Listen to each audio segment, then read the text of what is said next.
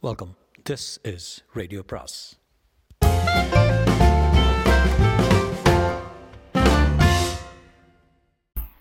அனைவருக்கும் அன்பு வணக்கம். சுஜாதாவின் இருள் வரும் நேரம் பாகம் பதினொன்று.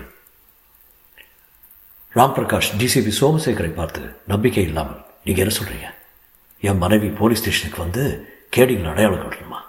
என்று கேட்டார். ஆமாம் என்றார் சோமசேகர். வேதாசலம் குறுக்கிட்டார். என்ன சார்? என் பொண்பட்ட அவமானம் போதாதா? அதோட கேடிங்க மத்தியில் வந்து சார் உங்களுக்கு குற்றவாளியை கண்டுபிடிச்சு தண்டனை கொடுக்க விருப்பம் இல்லையா? ராம் பிரகாஷ் தீர்மானமாக இல்லை என்றார். சார் நீங்கள் சொல்லுங்கள் உங்கள் டாக்டர் தானே. அவங்கள இந்த மாதிரி அவமானத்துக்கு உள்ளாக்கினோம்னா தண்டனை கொடுக்காம விட்டுருதா நீங்கள் என்ன வேணால் செய்யுங்க. எங்களை இனிமேல் தொந்தரவு செய்யாதீங்க. ரொம்ப நெகட்டிவ் ஆட்டிடியூட் சாருங்க. நாங்கள் என்ன கண்டுபிடிச்சு என்ன பண்ண முடியும் சொல்லுங்கள் இருட்டில் முகத்தை கூட என் மனைவி பார்த்ததில்ல. அப்படியே சொன்னாங்க. அப்படித்தான். அவங்க சொன்னாங்களா? ஆமாம் அவங்கள கேட்கலாமா நான்? மிஸ்டர் சோமசேகர் இப்போ நீங்கள் போகிறீங்களா? கொஞ்சம் ஒத்துழைச்சா என்ன ஒத்துழைக்கணும்? என்ன ஒத்துழைக்கணும்? என்று அம்ரு அடுத்த அறையிலிருந்து வெளியே வர சோமசேகர் எழுந்து மரியாதையாக நின்றார். Good evening Mrs Ram Prakash என்றார். டாக்டரும் அம்ருவின் தந்தையும் சற்றே அதிர்ச்சியுடன் பார்த்து கொண்டிருக்க அம்ருதா என்ன வேணும் உங்களுக்கு?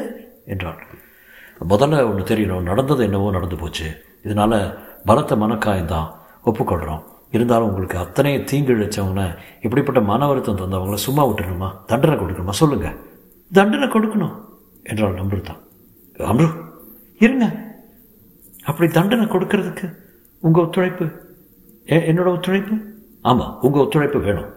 ஆட்டோ ரிக்ஷாக்காரங்க சுமார் பத்து பேரை ச சந்தேகப்படுறோம் நாங்கள் அவங்கள நீங்கள் பார்த்து யாருன்னு அடையாளம் காட்ட முடிஞ்சால் நல்லது. விவரம் மேற்கொண்டு நாங்கள் பார்த்துப்போம். என்ன பார்த்துப்பீங்க? குற்றத்தை ஒப்புக்கிற வச்சிடலாம். பயப்படாதீங்க. நீங்கள் அவங்கள பார்க்கலாமே தவிர அவங்களால உங்களை பார்க்க முடியாது. அம்ரு அதெல்லாம் தேவையில்லைம்மா.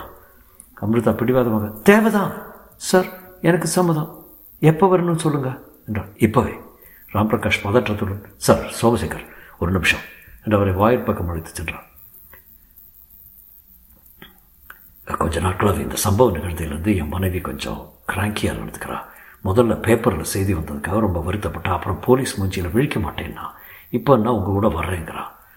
அவள் இப்போ இருக்கிற மனநிலையில் அவளால் ஒரு ஐடென்டிட்டி பறையில் அடையாளம் கண்டு கொடுக்க முடியுமாங்கிறது சந்தேகம். தப்பாக யாரையாவது காட்டிட்டு நீங்கள் பாட்டுக்கு ஒரு நிரபராதியாக காய்ச்சி காய்ச்சல் காய்ச்சி அதெல்லாம் நடக்காது சார். அவள் வரமாட்டா. இப்போ குரல் வலிமை தெரியுது சரின்னு சொன்னாங்க. ஏன் அனுமதி இல்லாமல் அவளை நீங்கள் அழைச்சிட்டு போயிட முடியுமா? முடியாது தான். இருந்தாலும் நீங்கள் ஒத்துழைச்சா எப்போ ஒத்துழைக்கிறதுன்னு எனக்கு தெரியும். அம்ரு அப்போது வாயில் பக்கம் வந்து நின்றான். நீங்கள் எப்போ என்ன அழைச்சிட்டு போவீங்க? எனக்கு அவனை பகல் நேரத்தில் பார்க்க ஆசை. பார்த்து கன்னத்தில் ரெண்டு அறை. அப்புறம் அப்படியே அவனை கிழிச்சு. அப்புறம் அவர் நாளைக்கு வருவார். ஏன் இப்போ போக முடியாதா?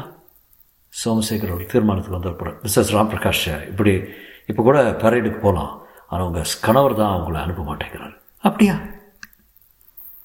அம்ரு தன் கணவனை குற்றம் சாட்டும் வகையில் பார்த்தான். என்ன காப்பாற்றல நீங்கள் போலீஸ்க்காவது உதவலான்னா அதுக்கு குறுக்க வர்றீங்களா?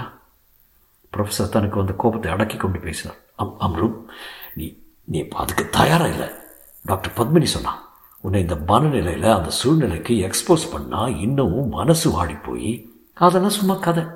இந்த மாதிரி சொல்லி சொல்லியே ப்ரொஃபஸர் என்ன வீட்டு வாசப்படி தாண்டாமல் பத்திரமா வச்சுருக்கார் சார். நானும் பைத்தியக்காரி மாதிரி இவர் சொன்னதுக்கெல்லாம் தலையாட்டிட்டு வீட்டோண்டே உட்காந்துருக்கேன் சோமசேகர் ப்ரொஃபஸரை பார்க்க அவர் அனுப்புடன். ஆல்ரைட் நீ போயிட்டு வாமா உன்னை நான் எந்த விதத்துலேயும் கட்டுப்படுத்த விரும்பல என்றார். நான் மட்டும் எப்படி தனியாக போவேன்? நீங்களும் வந்தானும் அன்றைக்கி தனியாக விட்டுட்டு போய் நான் அல்லல் பட்டது போதும். பார்த்தீங்களா சார்?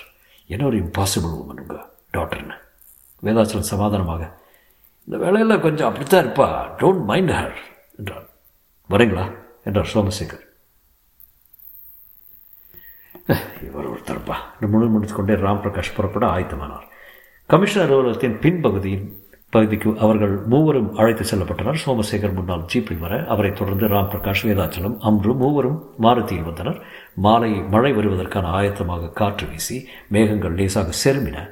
வயர்லெஸ் நிலையத்திலிருந்து ஒரு அதிகாரி வந்து சோமசேகரிடம் ஒரு செய்தியை கொடுக்க அவர் அதை படித்துவிட்டு இதோ ஒரு அரை மணி நேரம் வர்றேன்ப்பா ரிப்ளை அனுப்பிச்சிடலாம். சிபி சிபி கிட்ட சொல்லிடு. என்ன? வாங்கப்பா என்றார் அம்ருவிடம். அம்ரு பதற்றத்துடன் அவர் அறைக்குள் சென்று உட்கார வாயிலில் பலர் அவரை பார்க்க காத்திருந்தனர். ராம் பிரகாஷ் இதை சீக்கிரம் முடிச்சிட்டா நல்லது என்றார் பல கான்ஸ்டபிள்ஸ் உள்ளே வந்து விரைப்பாக சல்யூட் அடித்துவிட்டு அவரிடம் ஃபைல்களை கையெழுத்து வாங்கி கொண்டு சென்றனர். அவர் மேசை மேல் இருந்த டெலிஃபோன் ஒலித்துக் கொண்டிருந்ததை கவனிக்கவே இல்லை. டிசிபியின் அறைக்கு பின்புறத்தில் இருந்தது அந்த அறை. சிவப்பாக கயிற்றுப்பாய் வைத்திருந்தது கண்ணல் ஜன்னல் போல ஒரு பகுதி அடுத்த அறை பிரித்தது. அந்த அறையில் வெளிச்சம் அதிகமாக இரு இருக்க இந்த அறை பாதி இருட்டில் இருந்தது. மிஸ்ஸஸ் ராம்பிரகாஷ் இங்கிருந்து பார்த்தா அந்த ரூமில் இருக்கிறவங்க யாரும் உங்களை பார்க்க முடியாது. ம்? யோசித்து பார்த்தீங்கன்னா பார்க்குறீங்களா? சோதி சோதிச்சு பாருங்கள் என்ன? வேண்டாம். இப்போது அஞ்சஞ்சு பேராக ரெண்டு பேட்சில் ஆளுங்களை அழைச்சிட்டு வருவோம். அவங்கள பார்த்து அடையாளம் சொல்ல முடியுமா பாருங்கள் சரி என்றாள் அம்ரு அவள் கரங்கள் லேசாக நடுங்குவதை ராம் பிரகாஷ் கவனித்தார். அவளை அணுகி பயப்படாத அம்ரு நான் கூடவே இருக்கேன். கையை பற்றி தடவி கொடுக்க வேதாச்சலம் அவள் முதுகை தடவி கொடுக்க உட்காருங்க ரிலாக்ஸ்டாக இருங்க. இதில் லீகலாக எதுவும் இல்லை.